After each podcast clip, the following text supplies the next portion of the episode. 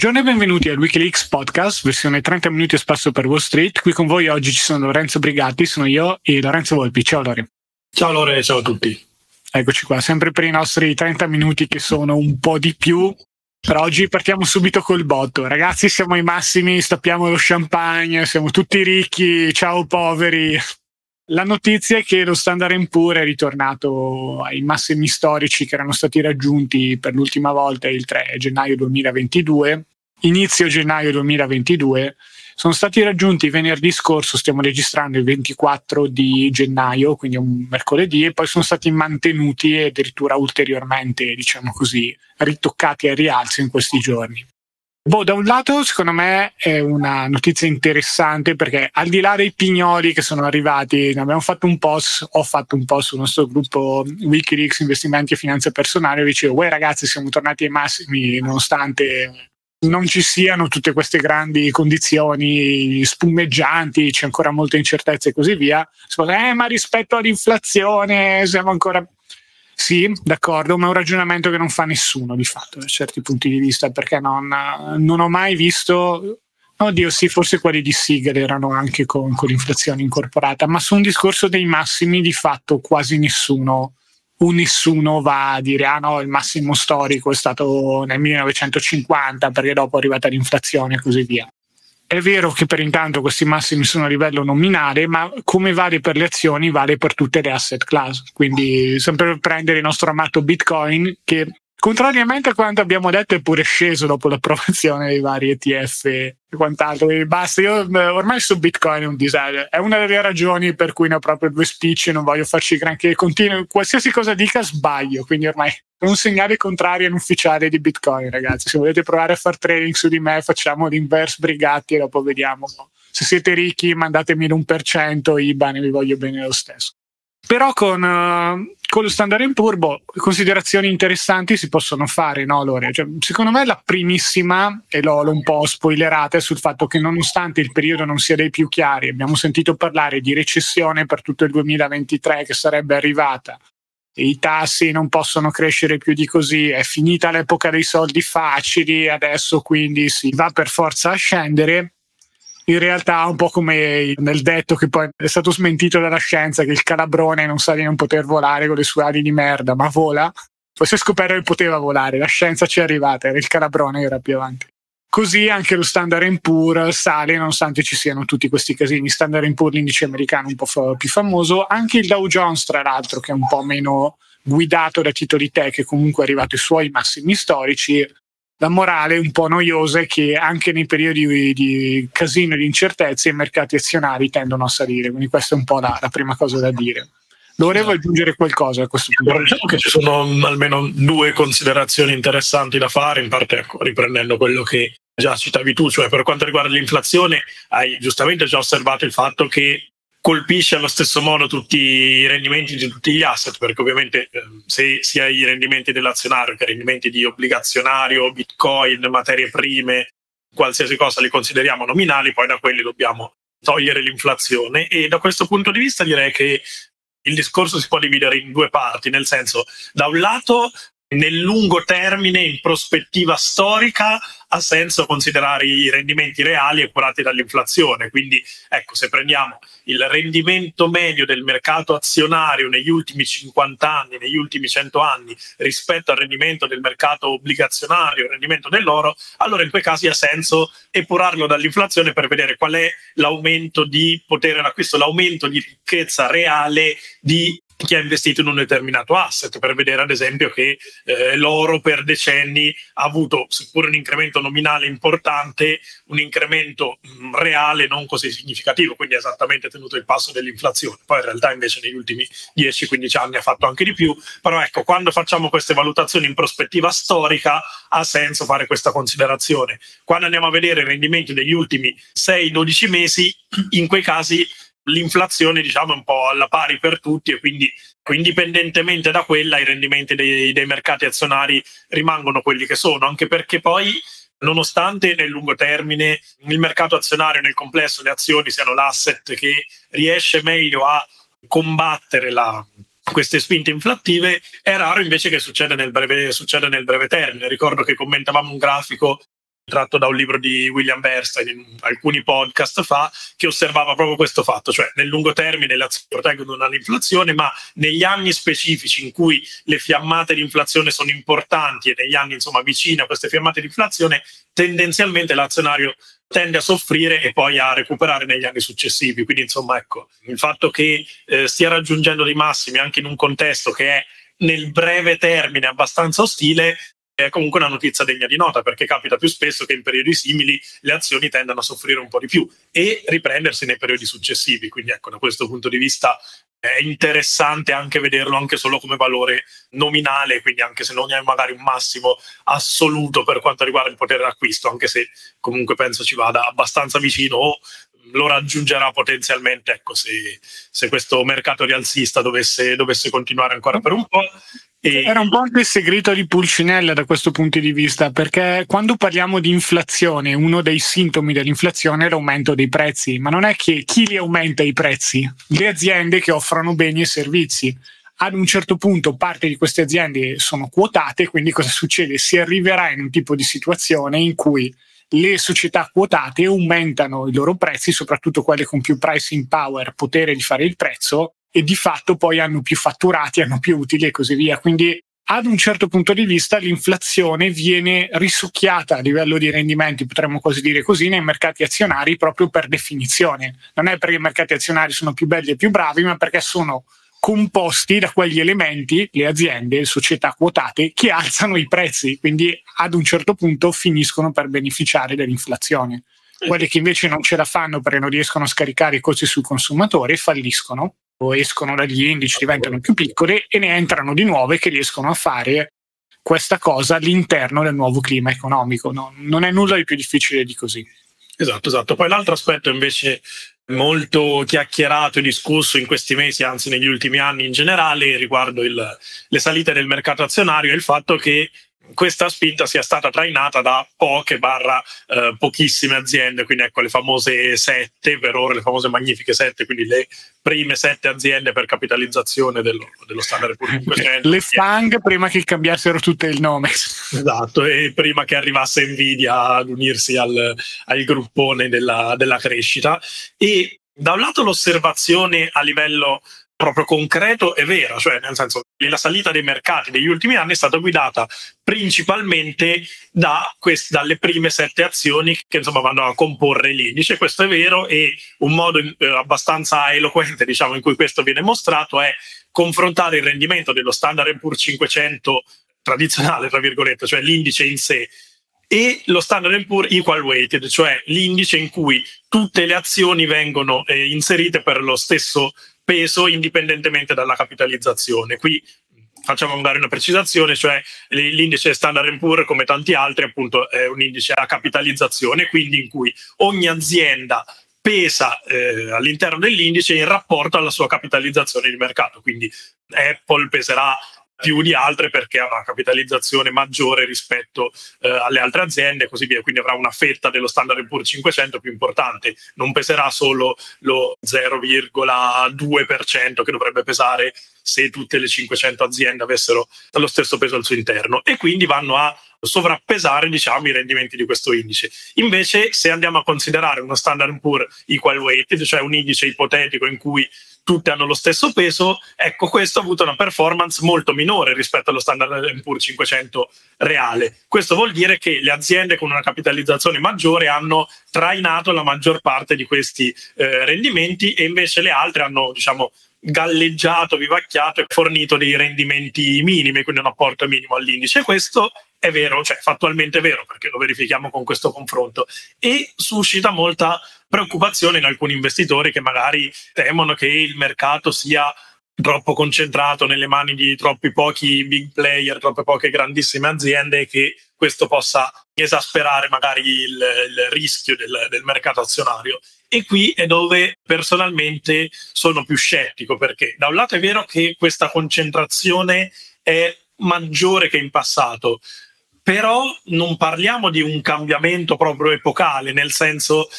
in qualsiasi epoca dei mercati finanziari la crescita è stata trainata dalle principali aziende, proprio la dinamica del mercato finanziario, quindi ci sono pochissimi outlier, cioè pochissime eccezioni statistiche che hanno dei rendimenti completamente fuori dalla norma e che di conseguenza fanno crescere il mercato azionario come aggregato. Se anche torniamo un po' indietro nella storia, rivediamo in prospettiva gli ultimi 30 anni di rendimenti, vediamo il rendimento medio del mercato e vediamo i rendimenti di Amazon, Apple, Facebook, che poi è diventata Meta, e, e Nvidia e così via, che sono completamente fuori scale, sono quelle che hanno guidato buona parte di questi rendimenti. Ora c'è stato un accentramento ancora maggiore perché? Perché alcune aziende come Nvidia sono riuscite a beneficiare particolarmente e diventare semi-monopoliste, per così dire, in un settore molto importante legato all'intelligenza artificiale. Altre sono diventate macchine da utili sempre più efficienti e che hanno sempre sbaragliato di più la concorrenza e quindi hanno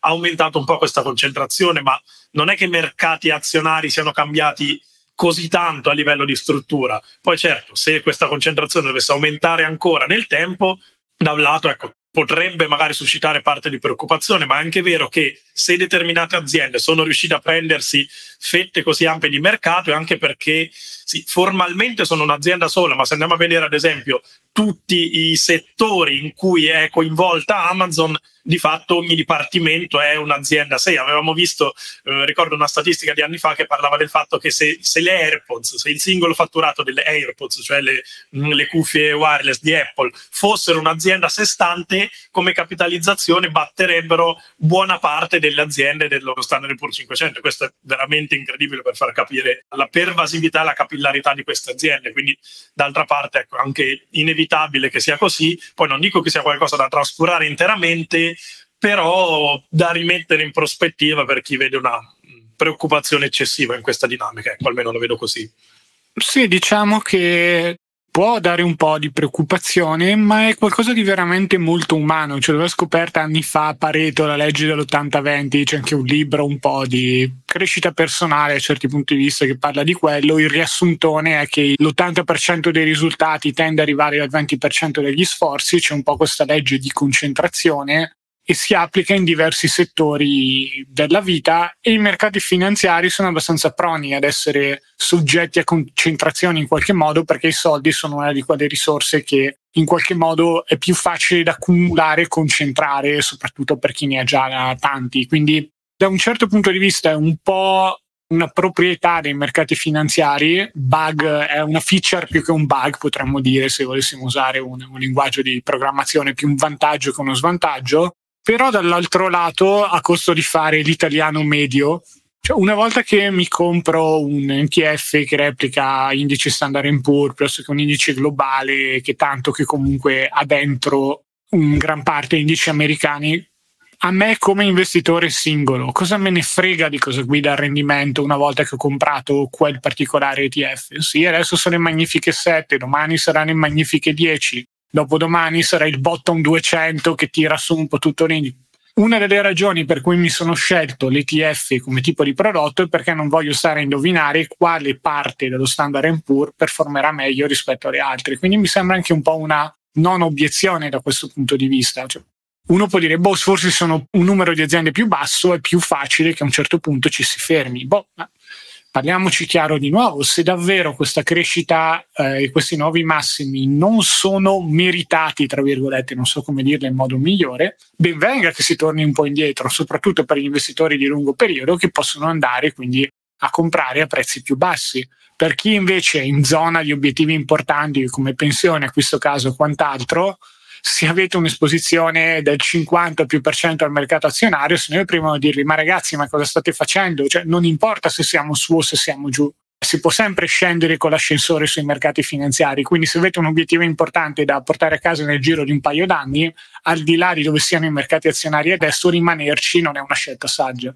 Non lo so, forse la faccio troppo semplice da questo punto di vista, Dore, però delle volte mi sembra davvero che un certo tipo di esperti vadano a preoccuparsi di roba che non ha molto senso di esistere da questo punto di vista. Un ragionamento che capisco se sei un trader, però di nuovo un altro lavoro, altre prospettive, altri orizzonti temporali e così via. Per il resto non, non è applicabile a un investitore normale, tra virgolette. Esatto, diciamo anche perché poi volendo essere un po' magari ecco, maliziosi e malafede, diciamo che il sospetto venga che in certi casi comunque sia un po' una certa diciamo, narrazione venga anche fatta per, eh, da parte di chi difendendo i suoi interessi magari cerca di tenere in piedi, tenere maggiormente viva la eh, l'industria della gestione attiva, perché avevamo parlato anche nel nostro gruppo Facebook di, di recente, non so se avete letto, comunque osservato il fatto che eh, in America la gestione passiva indicizzata ha superato quella attiva a livello di capitali in gestione e questo fatto, comunque l'avvicendarsi di questa situazione sta causando un dibattito sul fatto che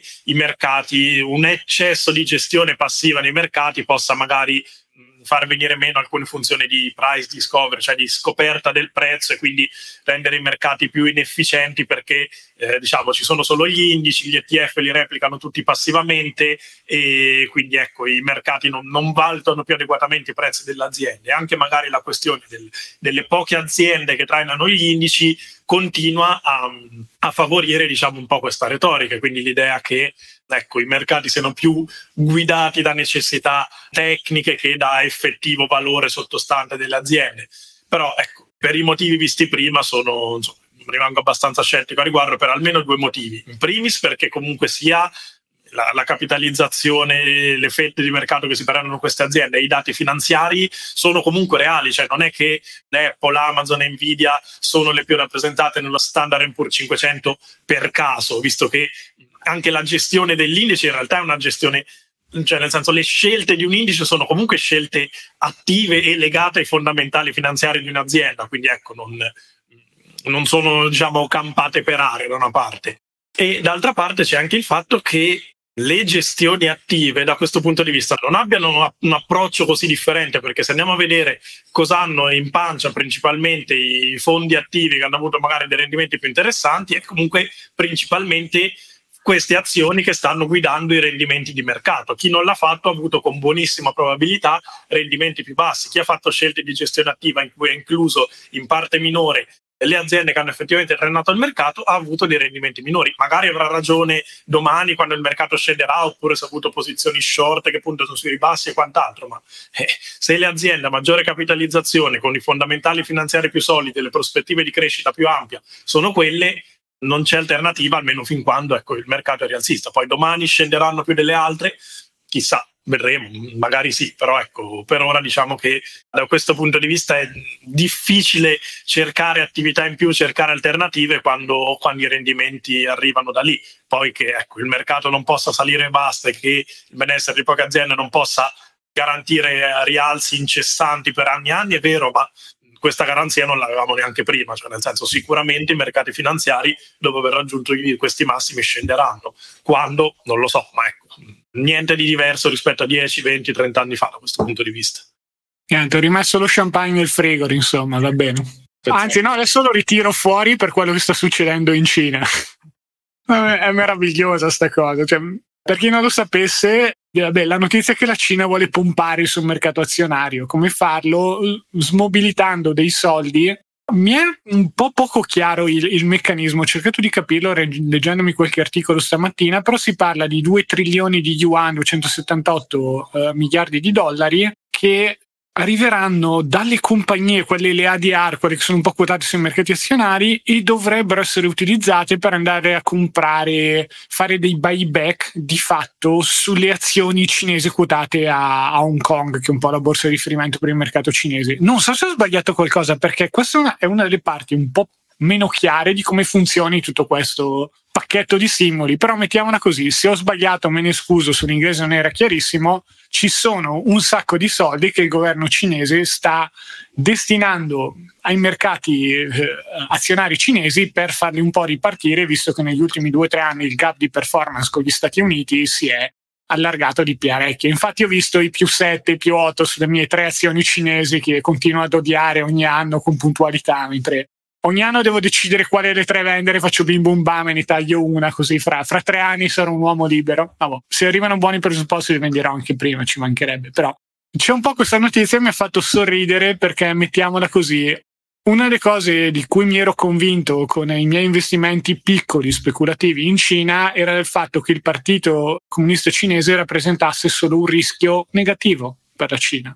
si sveglia una mattina e dice che no, basta, non si può più trasmettere lo streaming dalle 10 di sera in poi, chi ha una certa età non può più giocare ai videogiochi, tutte cose che sono successe davvero e che hanno tartassato un po' varie aziende tech. Jack Ma che era sparito, poi è tornato, poi gli hanno bloccato l'IPO, un sacco di roba abbastanza preoccupante. Non avevo mai pensato che saremmo arrivati ad un giorno in cui il governo cinese diventasse anche un attore positivo, tra virgolette, da questo punto di vista. Cioè, possiamo discutere sulle modalità, sul fatto che si dica no, destinare miliardi di dollari a questa roba quando magari la Cina ha altri problemi strutturali, si può andare sull'educazione, sostenere economia reale. Su quello sono d'accordo, secondo me sostenere il mercato azionario non è il modo migliore per un governo di spendere i suoi soldi o di farli arrivare o comunque di dirottare delle risorse artificiosamente da parte terzi per sostenere i mercati azionari. Però il governo cinese può un po' fare il brutto e il bel tempo da questo punto di vista, l'ha fatto e si è vista un po' qualche salita abbastanza marcata. Ieri un po' unita anche alla notizia che i cofondatori di Alibaba, tra cui Jack Ma, si sono messi a comprare le azioni. Non è chiaro se l'abbiano fatto il giorno prima, chi, chi lo sa, forse sono un po' tornati nelle grazie del partito con qualche uccellino che gli ha detto che sarebbe uscita questa notizia e c'era un po' di, di cash extra da portarsi a casa, quello non si sa, però mm, boh, contento per i, i miei investimenti cinesi, diciamo così, più diretti e per eh, uno degli ETF del mio pack investe in mercati emergenti, quindi anche in Cina però non lo so, nel senso un po' una contentezza di facciata, per l'altro lato mi dico, boh, ma davvero allora noi siamo molto critici con mercati come quelli delle criptovalute dicendo non sono regolamentati, ci possono essere degli attori che non, in pochi minuti o con poche mosse possono far aumentare o diminuire i prezzi di, di Bitcoin o di qualsiasi altra cripto schioccando le dita. E poi ci troviamo un mercato azionario di un paese non sviluppato, lo dico tra virgolette, però come la Cina, quindi considerato ancora uno de, degli emergenti per tassi di crescita e quant'altro, applicare un po' le stesse dinamiche a quelli che dovrebbero essere dei mercati eh, finanziari più regolamentati. È una delle ragioni per cui, diciamo così, potrebbe essere il, un rischio nell'investire in qualsiasi modo in paesi emergenti. Non hanno sistemi di regolamentazione di circolazione di capitali, di investimenti e così via ben chiari e ci sono sempre questi rischi politici, sia negativo che in positivo, come abbiamo visto in questo caso, però non, non, lo so, cioè, personalmente sono più per una scuola di boh, vinca il migliore senza avere un fortissimo intervento statale, a meno che non stiamo parlando di settori strategici come che ne so, l'educazione o roba simile. Però la mia opinione, in Cina ne hanno una diversa, vedremo come andrà a finire. Tu Lore cosa ne pensi? No, vediamo, intanto ecco, vedremo cosa ne, ne penseranno i mercati perché sicuramente nel breve termine ha avuto un impatto positivo, ecco, come sottolineavi tu, insomma, eh, i principali titoli del mercato cinese hanno reagito in modo positivo a questa notizia perché diciamo che l'idea di base è che comunque sia il controllo dello Stato è presente in ogni caso, quindi anche precedentemente a questa scelta, eh, appunto avevamo visto insomma, già in precedenza che determinate aziende che magari erano anche cresciute troppo,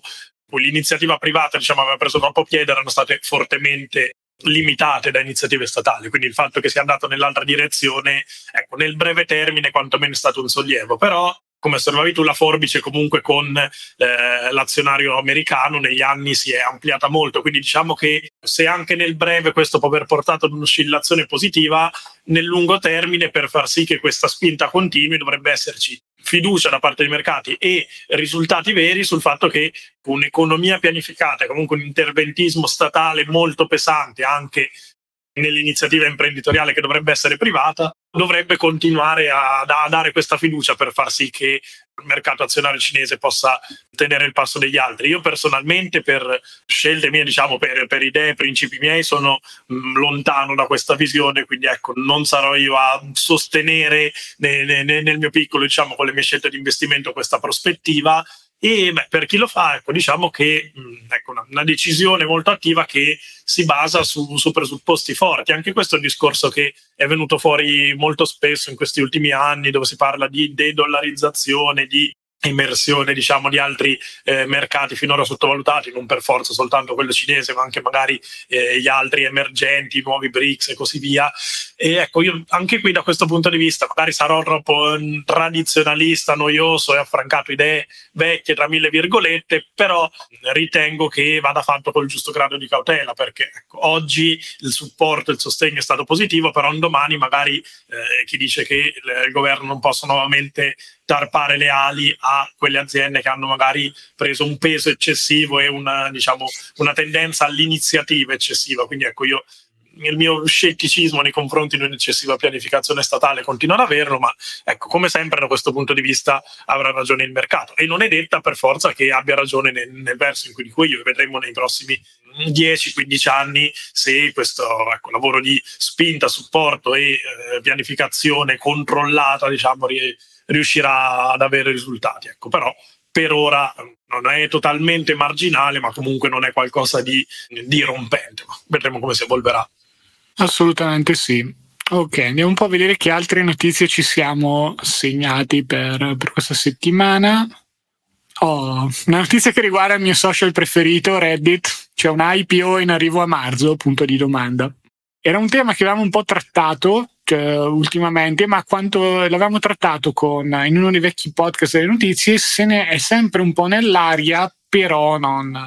non è ancora concretizzato. Forse quando si parla di IPO c'è un po' una componente, le offerte pubbliche di acquisto, le, no scusate, le, il listing, quindi l'entrare per la prima volta sui mercati azionari. Lì le società che tentano di entrare cercano di fare un po' di market timing, giustamente, cioè chi, chi ha voglia di andare a quotarsi in pieno la crisi finanziaria nel 2008 ci si entra quando in qualche modo si riesce a ottenere una valutazione iniziale un po' più interessante, però uno di quei casi in cui non è tanto buono per l'investitore iniziale a meno che non sia comunque una, un'azienda spettacolare che in futuro riesca a ottenere dei grandissimi risultati. Però in linea di massima a livello di IPO nei primi anni quelle che entrano tendono un po' a sottoperformare il, il mercato su Reddit eh, ho un po', diciamo così, delle sensazioni contrastanti da questo punto di vista. L'avevo già detto la, la prima volta. Sarebbe comunque un po' uno dei, dei, social media più grandi che andrebbe dopo Pinterest. Era stato un po' l'ultimo dei grandissimi, oddio, grandissimi, non lo conosce quasi nessuno in Italia, però uno di quelli più utilizzati, perlomeno in America. Se no, bisogna ritornare indietro fino ai tempi di Facebook. Reddit come traffico, come forum, notizie è veramente sterminato. Da certi punti di vista potremmo dire che No, forse non lo so se è più grande di Facebook, però potrebbero essere molto molto più vicini. Facebook è cresciuto sicuramente molto di più di Reddit da, da, quando è stato quotato. Ma una delle cose che ho notato è che quando si parla di social media, quando si quotano, quindi quando bisogna fare più attenzione effettivamente agli aspetti finanziari, parte quel processo che in inglese si chiama enshittification. Potremmo tradurlo in italiano con merdificazione, che è una, be- una bella parola che mi piace. Se Treccani ci ascolta, mettiamola che qui sento che c'è una parola meravigliosa ovvero prendere, di solito si riferisce al processo in cui si prende un software, una piattaforma, un social media, qualcosa di online, all'inizio è molto figo, poi man mano aumenta il numero degli utenti si comincia un po' ad abbassare le qualità medie ed il colpo di grazia arriva nel momento in cui ci si quota e bisogna farsi guidare al 90-100% da considerazioni più di carattere economico che di carattere rendiamo l'esperienza dell'utente ancora più bella e affascinante. Da certi punti di vista, secondo me, Facebook ha già un po' rispettato questa parabola. Infatti, Meta a livello di società si è un po' salvata con Instagram da certi punti di vista, altrimenti Facebook eh, è diventato un po' il social dei vecchi che, che, piacciono. Poi noi ci siamo per lavoro, vi invitiamo comunque a venire anche se siete giovani, ma siamo anche su Instagram, quindi no, non c'è problema. Reddit non vorrei che seguisse lo stesso percorso. Io ho cominciato ad usarlo in maniera, diciamo così, un po' più assidua dopo la pande- durante la pandemia e l'ho trovato molto più bello rispetto agli altri social a cui ero abituato, ma ho anche visto un sacco di utenti che dicevano eh mi ricordo il Reddit con la vecchia interfaccia, quello di dieci anni fa, era molto più bello. Non lo so onestamente, una delle domande più interessanti per il prossimo futuro sarà mm, se l'era dei social media non dico che sia finita, ma venga eh, un po' ridimensionata. Forse no, previsto il successo di TikTok ci sono comunque ancora dei social media nuovi che prepotentemente stanno occupando il nostro tempo. Però non lo so, cioè, vedo comunque un po' più di, di insofferenza. Mm, chi lo sa se, un, se, i social media diventeranno le sigarette del futuro tra un 10-20 anni diranno no, no, devi proprio fanno male alla salute, consumane di meno, altrimenti succedono casini. Però boh, quello non ha impedito alle società che vendevano sigarette di guadagnare, quindi per lato puramente investimenti potrebbe non essere una, una cattiva idea ri, reinvestire in questi social. Lore, dimmi un po'. Beh, diciamo che al di là dello stato di salute in generale dei social, bisogna vedere come si piazza Reddit in un aspetto molto molto importante, cioè quello di essere in grado di generare profitti, cosa che ad oggi Reddit non fa e questo è un aspetto sicuramente importante da sottolineare. Non lo fa perché? Perché rispetto agli altri più strutturati che magari hanno, non so, un bacino di utenza sicuramente più ampio, ma magari anche differente come composizione, non riesce a mh, generare abbastanza ricavi dalla pubblicità, che sostanzialmente è l'unica forma di sostentamento di, di, un social. È vero che sì, poi esiste anche un abbonamento premium a Reddit. Ah, ti ricordi Lore quando era passata su, su Facebook la, la, notizia che cioè, hanno anche fatto che se eri in Europa potevi scegliere se fare l'abbonamento per non vedere più la pubblicità? Con la gente che cominciava a scrivere sui profili non autorizzo Facebook a farmi pagare 12 euro al mese. No, no perle incredibili. E tra l'altro, ecco, non li ha pagati nessuno che io sappia. Poi, boh, se, se, avete pagato, ragazzi, scriveteci, vogliamo parlare con voi. Ma tra l'altro, la, la, l'opzione di default di Facebook che consigliava lì nella scelta era quella di non pagare per capire quanto fosse un interesse reale quello di Facebook ad avere abbonati paganti e quanto fosse compliance rispetto alle norme dell'Unione Europea. Comunque, ecco, per dire, non so in realtà su Reddit, non ho visto le statistiche di quanti siano magari abbonati alla versione eh, premium, però comunque sia la, la, maggior parte dei ricavi appunto arriva dalla pubblicità e eh, ecco, come osservavi tu, quotarsi e diventare pubblica sicuramente implica la necessità di accelerare diciamo, questa tendenza al riuscire a generare profitti. In generale, ecco, se già per gli altri social mano a mano diventa più difficile, il contesto è quello di comunque un settore che tende a diventare saturo e dove chi, chi, oggi riesce a sostenersi sono vabbè, TikTok che, avuto, che è un caso a parte che ha avuto la, la, cre- la crescita che sappiamo e Facebook soprattutto con Instagram perché è riuscita a costruire una posizione talmente dominante che diventa difficile da scalfire, un po' come Google per i motori di ricerca e così via. Per un social che ha la sua nicchia, cioè nicchia relativamente perché parliamo di un social grande, però non ha i miliardi di utenti di Facebook e di Meta in tutto il suo complesso, Ecco, ha un sacco di traffico perché tipo magari la gente viene a trovare qualche domanda qui e là, però delle volte è più quasi un sostituto di Google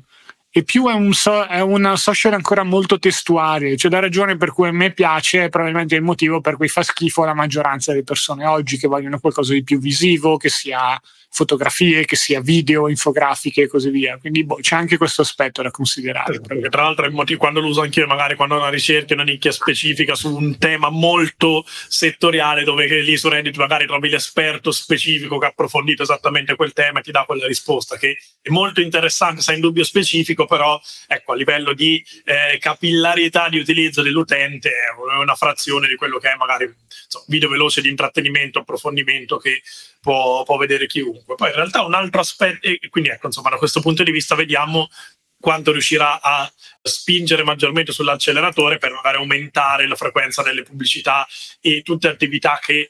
aiutano i bilanci, però tendenzialmente scontentano gli utenti, specie se hanno già magari una fanbase abbastanza affezionata e tradizionalista che magari ecco, vedendo peggioramento del servizio non, non, è detta che si mantenga. In realtà poi... Io l'avevo usato anni fa Reddit lato, diciamo così, inserzionista per una società in cui lavoravo, poi boh, mi auguro che le cose siano cambiate, ma l'esperienza lato, diciamo così, pagante da questo punto di vista no, non era stata assolutamente all'altezza. Era pure cioè, abbastanza costoso rispetto a Facebook dell'epoca, poi alzato, quindi no, non lo so, onestamente, un po' sono curioso, un po' sono lato utente, sono egoisticamente preoccupato per un potenziale processo di enshittification in atto, però dall'altro, cioè, sempre lato personale, un po' vabbè, momento cazzi miei, quest'anno mi sono promesso di, di leggere un po' di più, dove vado a prendere il tempo per la lettura in più tagliandolo ai social e quindi a Reddit che è il mio social di preferenza. Se mi aiutano a leggere di più non è che gli voglia poi così male. Il libro dà comunque quella tranquillità in più rispetto ai social non importa quale sia il tuo social preferito. Si finisce a fare doom scrolling che si voglia o no? Sempre la notizia negativa. Non lo so, boh. so, sto ritornando fan dei libri dopo averli un po' lasciati da parte ne, negli ultimi due anni, però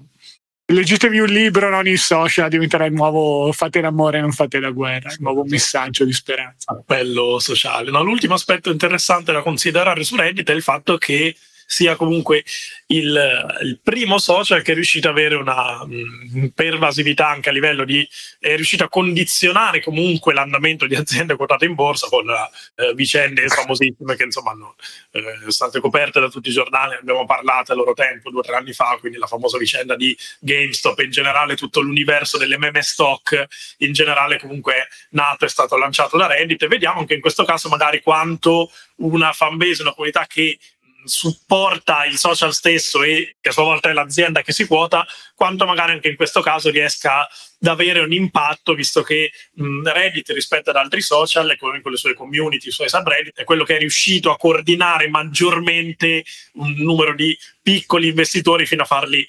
competere tra mille virgolette almeno per un periodo con eh, hedge fund insomma ecco e realtà istituzionali eh, da certi punti di vista. Quindi anche questo è un aspetto che post 2020 eh, post GameStop meme stock comunque non possiamo trascurare del tutto, non perché da sola la, la, la fanbase che sostiene Reddit possa eh, alterare la quotazione di un'azienda o mh, sorreggerne i fondamentali da sé, però insomma abbiamo visto casi in cui anche se temporaneamente, anche se magari per un periodo è riuscita a dare supporto a determinate aziende, quindi vediamo se riuscirà allo stesso modo a fidelizzare così tanto un pubblico e se questa dinamica di, di riuscire a coordinare diciamo, così tanti utenti e farli anche diventare investitori possa avere un riscontro. È vero che dopo il 2020-2021 allora De Cronaca aveva detto che eventi così eclatanti come quello di GameStop, che è stata proprio una congiunzione astrale di eventi, non, non si sono riverificati, però ecco, no, non è detta che non possano tornare in auge in occasione di eventi significativi come una quotazione in borsa. Quindi comunque ecco, da, da seguire con curiosità, con attenzione, vedremo un po' come andrà poi. Assolutamente sì, tra l'altro stavo controllando adesso, comunque Reddit ha 1.6 miliardi di utenti attivi su base mensile, quindi sono numeri che davvero vanno vicini a quelli di Facebook. È un dato che non mi aspettavo, che ho trovato dando un po' un'occhiata su qualche, diciamo così, società che ha fatto ricerche lato marketing e quant'altro, che l'82% dei Gen Z, la generazione più giovane con potere di acquisto disponibile oggi in autonomia, si fida di quello che legge su Reddit in termini di recensioni, prodotti e così via. Interessante, però ero convinto che tutti fossero su TikTok, su Instagram, a farsi fatti loro, invece a quanto pare. Forse allora per spezzare una lancia in favore di Reddit c'è davvero un po' del, del valore anche per potenziali azionisti. Io continuo a, rim- a, rimanere un felice utente del prodotto, ma non, non mi aspetto di diventare azionista anche se dovessero andare in IPO, perlomeno all'inizio. Poi boh, vedremo un po' strada facendo.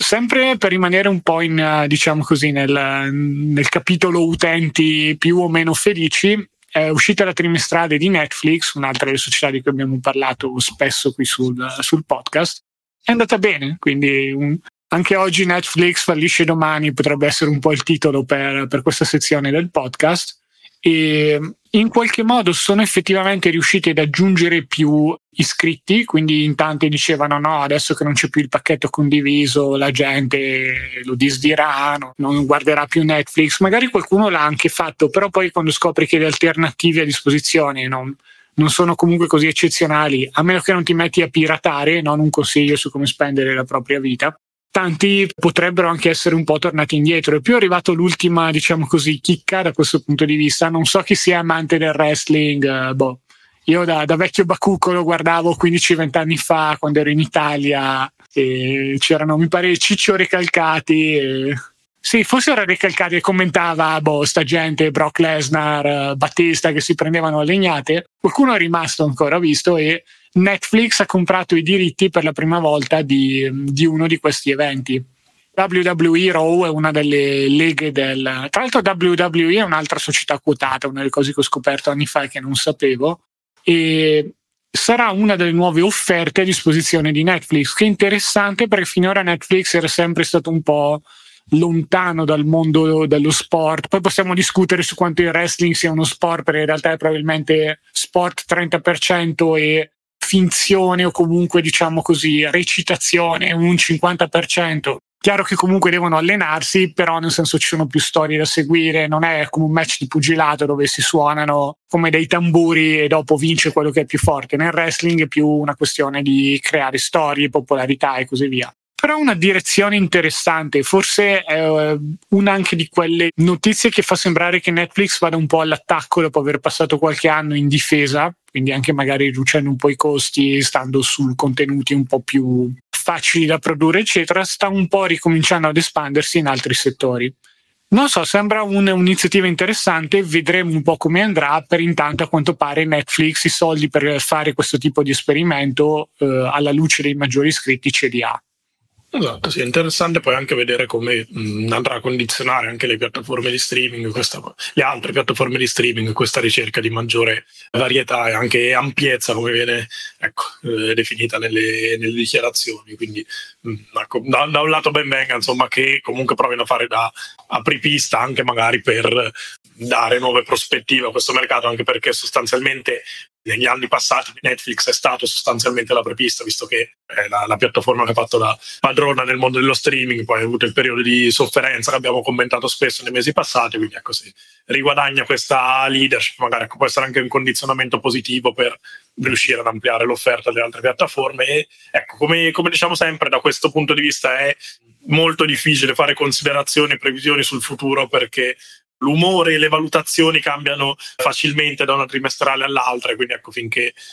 ecco, non solo il riscontro di pubblico arrivano a questi cambiamenti, ma anche la mh, mm, conferma di possibilità che il riscontro di pubblico sia buono per sufficienti mesi, allora ecco è difficile fare valutazione. Ecco, da questo punto di vista, l'ho detto anche altre volte, è un settore che nonostante sia lì da molti anni è ancora più acerbo magari rispetto ad altri, più imprevedibile per certi aspetti per quanto mi riguarda. Però diciamo che forse il testamento al fatto che Netflix pare abbia vinto la battaglia è che eh, sia HBO che Disney sono tornate disponibili a dare in licensing a Netflix alcuni dei loro titoli, quindi non tenendoli più esclusivi sulle loro piattaforme. Plus mi pare che si chiami quella o Maximum forse, quella di HBO e Disney Plus, quella di, di Disney. Sono un po' fatti due conti in tasca e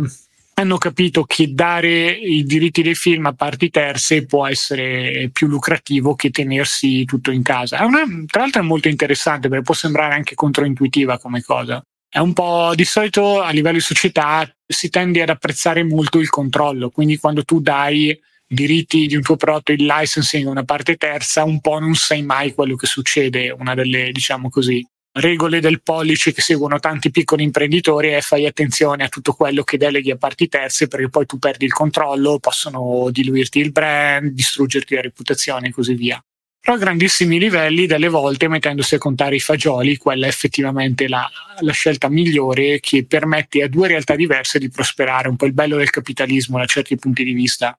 Netflix è un po' la Amazon dello streaming, intesa come capacità distributiva, e molti, diciamo così, titoli, serie televisive, film, quello che è, che vengono prodotti da altre parti, possono trovare su Netflix una piattaforma di distribuzione migliore rispetto a quella che sarebbero in grado di fare da soli. Ah, ok, un paio di notizie. L'inflazione continua a scendere. Se su questo vuoi dire qualcosa tu, Lore, che le, le trovate, c'è, c'è, un po', diciamo così, il quadro macro, momento macro del, del podcast, poi possiamo salutarci, direi. Sì, diciamo che ecco, qui ci sono due aspetti sostanzialmente eh, interessanti da considerare. Il primo è che oltre all'inflazione ancora leggermente in discesa, c'è ottimismo per quanto riguarda le tendenze future, insomma, nei prossimi mesi dell'inflazione, quindi si continuano ad arricchire le, le possibilità, diciamo, le prospettive del famoso soft landing, dell'atterraggio morbido, quindi la possibilità di eh, riuscire a contenere questa fiammata inflattiva, insomma questi anni di inflazione elevata senza per forza poi eh, finire in recessione o comunque avere un, un'economia eh, danneggiata da questo punto di vista. Questo diciamo è il, il dibattito economico che ha un po' più tenuto piede nei, nei, passati due anni, quindi ecco, prima di tutto è in discesa proprio l'indice, e qui parliamo di dati, americani, quindi è eh, in discesa l'indice dei prezzi al consumo rispetto ai mesi passati, è tornato al 3,35% e oltre, oltre a quello poi in, questo arriva in concomitanza con altri dati, quindi le, le, aspettative sull'inflazione dei consumatori che sono al loro minimo dal, dal 2020, quindi da prima che l'inflazione tornasse proprio ad essere elevata e sono in ribasso. Alcuni indicatori diciamo che tendono ad essere dei predittori di inflazione futura, quindi eh, che sono ecco,